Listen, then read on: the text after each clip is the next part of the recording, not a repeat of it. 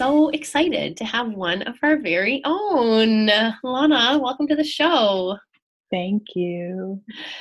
So, we get to be partners in crime in the world of recruiting for Team Mhm. Corker, and you are a recruiting genius in the city, when in the city of Vancouver.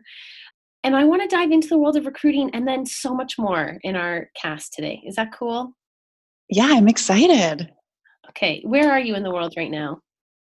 In my kitchen In Vancouver. in Vancouver, We're all under COVID arrest. we are. Yeah. It's a bit of a shame. I wish I could whisk us both away to Hawaii. Oh gosh, you and me both. And alas, here we are. so, what's exciting to me to start talking about is the world of recruiting because, you know, not everyone loves recruiting like, say, you or I love recruiting.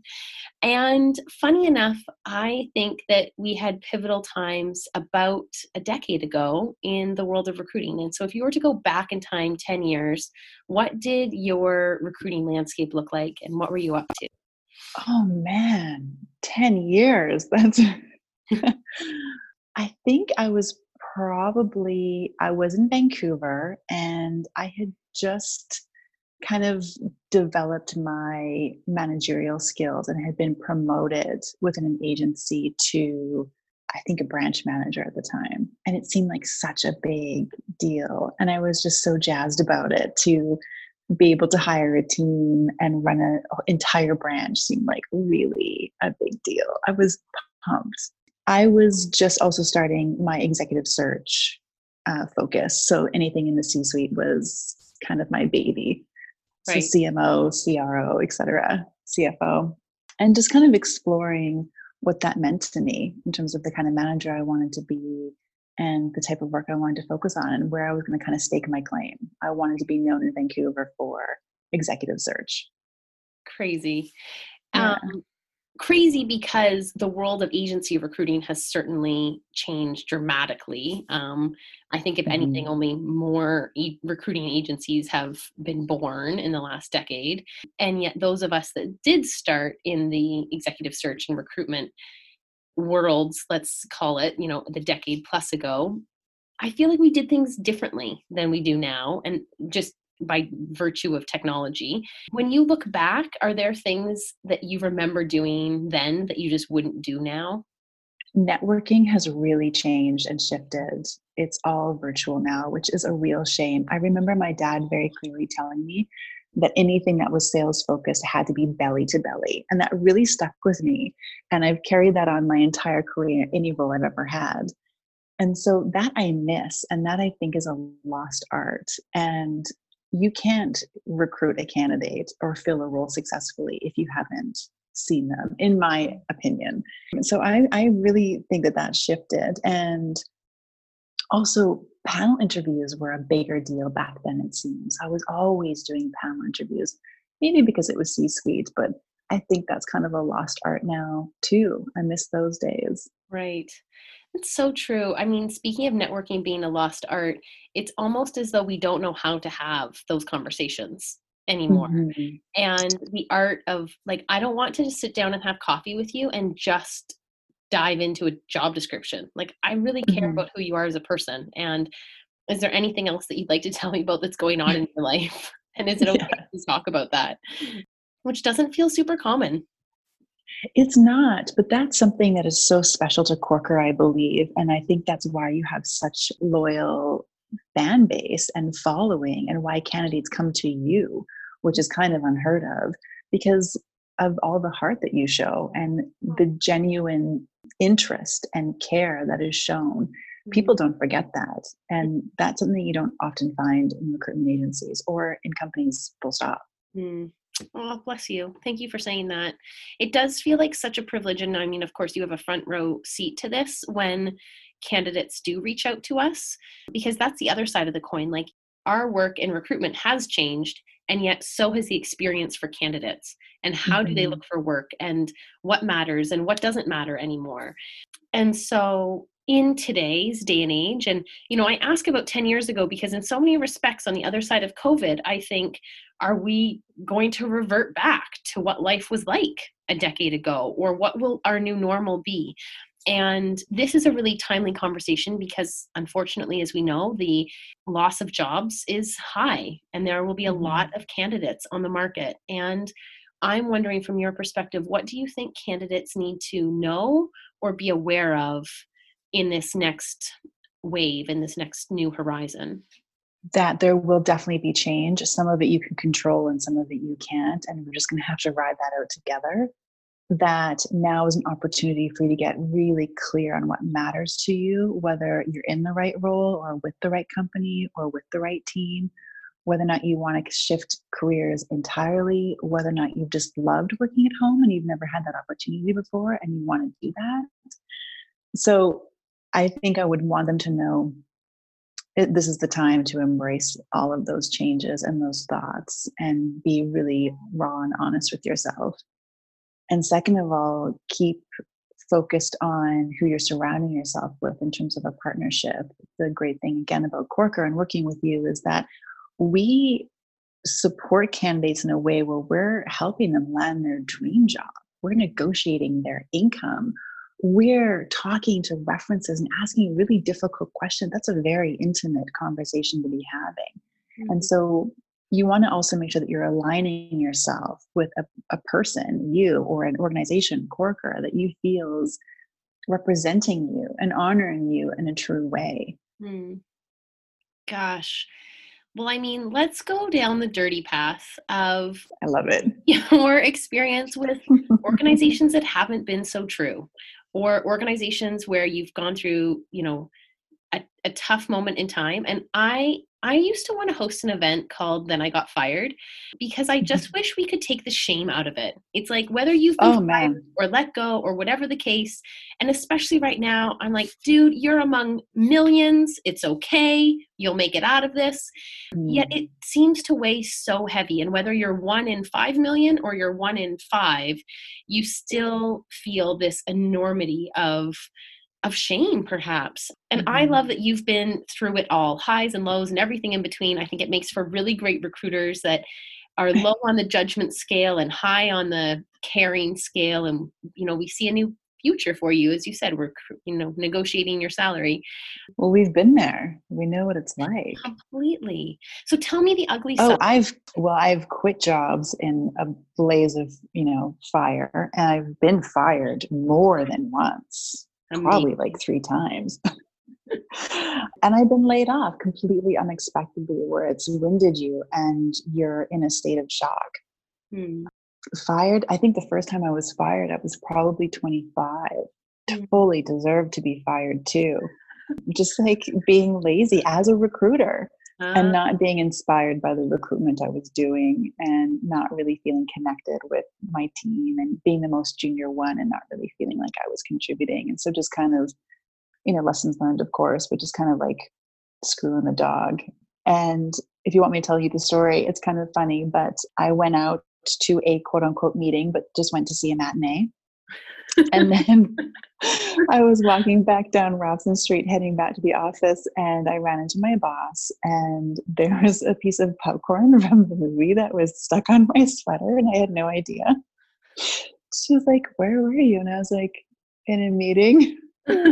fully lied. And then she like casually plucked the popcorn off of my sweater. And she was like, That's just like interesting meeting.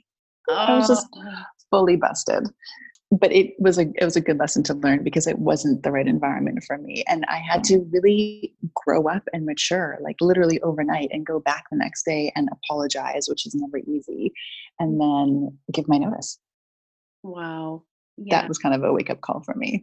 And these moments are typically wake up calls and i think perhaps getting fired can be the greatest blessing when mm. i mean bless you for terminating that but on the flip side the ability to start something fresh and ask this yourself the really tough questions and you know get into how do i want to spend my days? Because my work consumes a large portion of my days. And you know if we're going to go down the personal avenue here then we'll make sure to include your instagram handle below if nothing else the way in which you pack your son's lunch makes my heart so happy. Oh um, thank you. I'm flattered. I, I just need a hobby i guess well you've got one you've got a great hobby called your son's lunchbox among many other mm-hmm. things Jack Attack snack. Oh gosh, it's adorable. Strawberries cut into heart shapes. um, you know, but all of that, I mean, speaks to the fact that you have made choices in your career, in your life, to design a life now around sweet Jack Attack and doing something that you love. And I mean, I think it's everyone's greatest desire is to have all of these things line up. And I mean, to keep it so light, just tell us how you have found your life's purpose. Oh, I haven't found it yet. So I appreciate oh, you thinking. I have. But oh no, oh no, my friend. Mm-hmm. You know, life's purpose is it shifts and it depends. And you think you have a life's purpose and it works for you and it serves you in that time. Mm-hmm. And then something changes, you get fired. You know, I've been fired, as I said before, and I've lived all around the world and I've been married and divorced two times.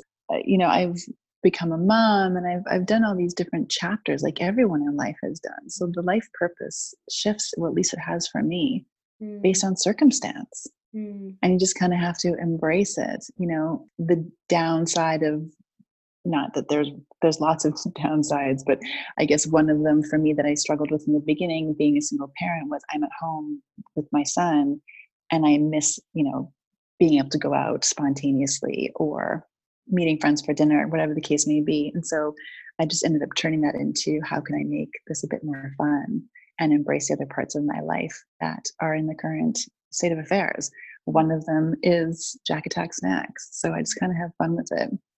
So definitely don't have it all together, but just accepting that there's going to be ups and downs and things are going to change all the time. Mm.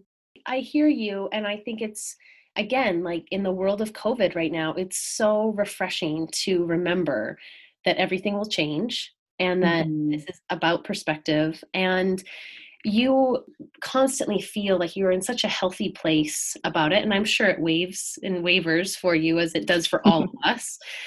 And I just have such enormous respect for how you've been able to get to and be who you are. And I know who we count on you to be is I just yeah, I'm in awe of how you do it all. I tell you that every time. Like how how how do you do it? and podcast. okay, podcast over. It's like um but that was really my question. I mean vodka and what helps keep that perspective for you? What helps, you know, you remember that Jack Attack snacks are pure joy when you might want to go down the street for dinner and that's just not what's on tap? That's a really great question. I think a part of it is just personality. A part of it is, and what I mean by that is that I've always tried to be optimistic. I've always tried to be a bit more positive in life mm. because for me, I think that if you've experienced true lows, then the sweetness of being able to have food in the fridge and have creative ideas and have that time to show my son in a weird way that I loved him because I make, you know, caterpillars out of sandwiches is a is a blessing. Yeah. So I, I'm that's a tricky one for me to really answer because you wake up every day with a choice. You can either choose to be bummed out about the fact that you can't meet the girls for dinner, or you can be excited about the fact that you could do that once upon a time. You will do that again, absolutely. But right now, the priority is a little bit different. And how lucky are you? Mm. I feel blessed I get to make his lunch every single day. I fought hard to be able to do that. Mm. Amazing. I want to riff on the optimism in you because I think there's no such thing as a shortage of that right now, certainly to go mm-hmm. around. Um, where do you look or go to for hope? Hands down, my girlfriends. Ah. Yeah. Um, and to give you an example, I have a couple of girlfriends, and we have been sending each other videos multiple times during the day, just short little snippets. And sometimes we're like whining about the fact that the kids aren't in school and what are we going to do and sometimes it's like this morning i was like hey i found this really cool free yoga thing and it's superhero yoga. Check it out. We share books. We share just little parts of our day. And it's a free space to just say and do whatever you want to say and do.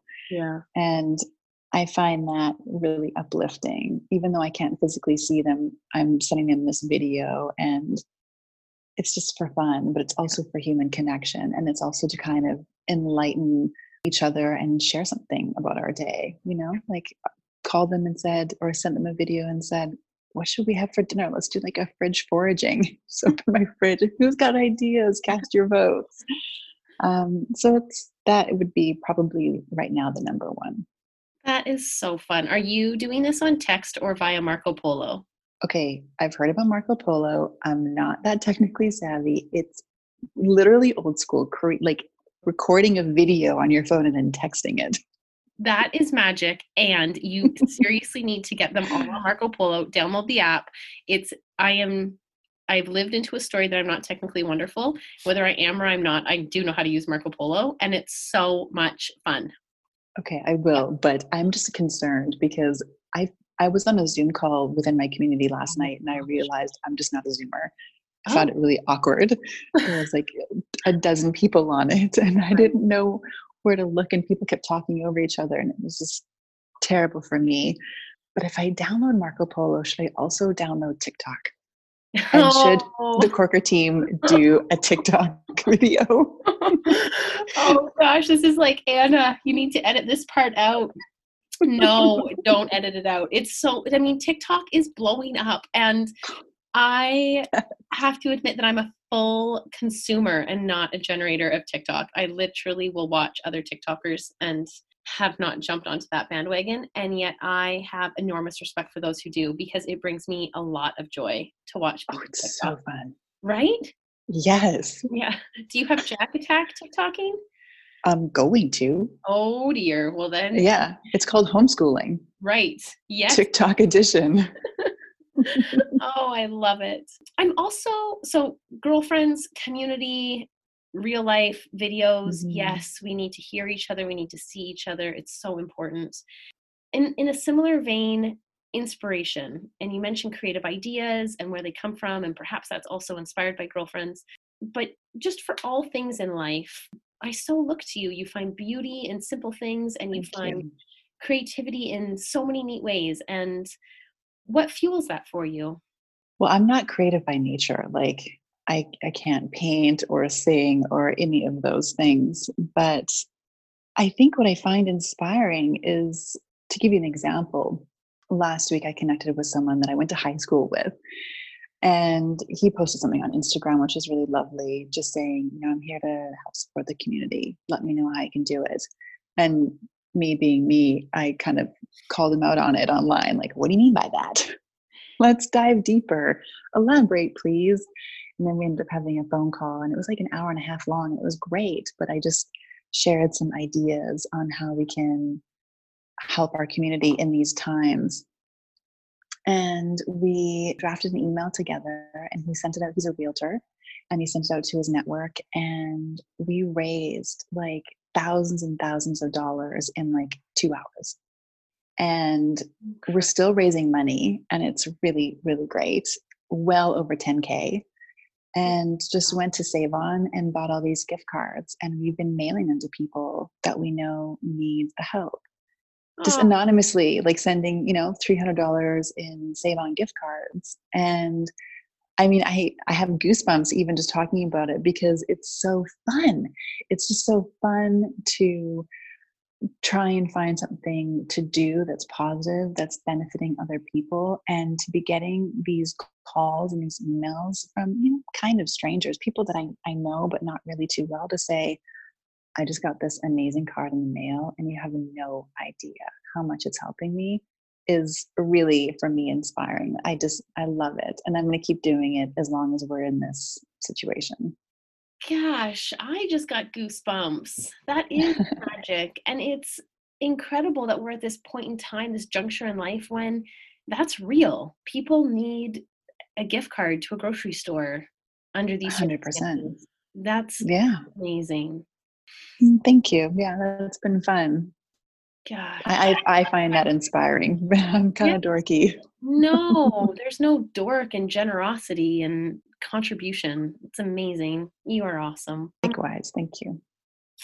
I can't believe this happens so fast every single time. We come to 20 minutes before I even know it. And it's a beautiful thing when it goes by quickly. And I mean, heck, recruiters know how to ask questions. That's all I got to say. Mm-hmm. and answer them. and our final question is always the same What is currently making your heart beat faster? I would say my pacemaker, but that's probably not the answer you want. Which is a crazy story in and of itself. And to be talking to a human that has a pacemaker at your young and vivacious age is crazy to me. So, what a beautiful reminder that you just don't know what's going on underneath people's skin. Very true. Lovely and way. Another one. okay, gosh, of course you're going to expect this one, but it's so true. And I'm being 100% honest. I feel like we're really close to closing a role. and I really just want to nail it. so I'm, I'm excited for second interviews. you know what? You and me both. You are not wrong. There is a thrill of closing a role that I just feel like maybe only recruiters experience, and it's pretty powerful and exciting. Mm-hmm. So, yeah, it's fun. Oh, thank you for your time, for your enthusiasm, and for everything you do to help connect human beings to jobs they love. It's um, it's really not lost on me how much heart you give to us and to others in town. And so, thank you for that. We will rely on your hope while everybody is unemployed, and soon enough, everyone will be speaking to you about how to regain employment. I'm here. All right. Have a great afternoon.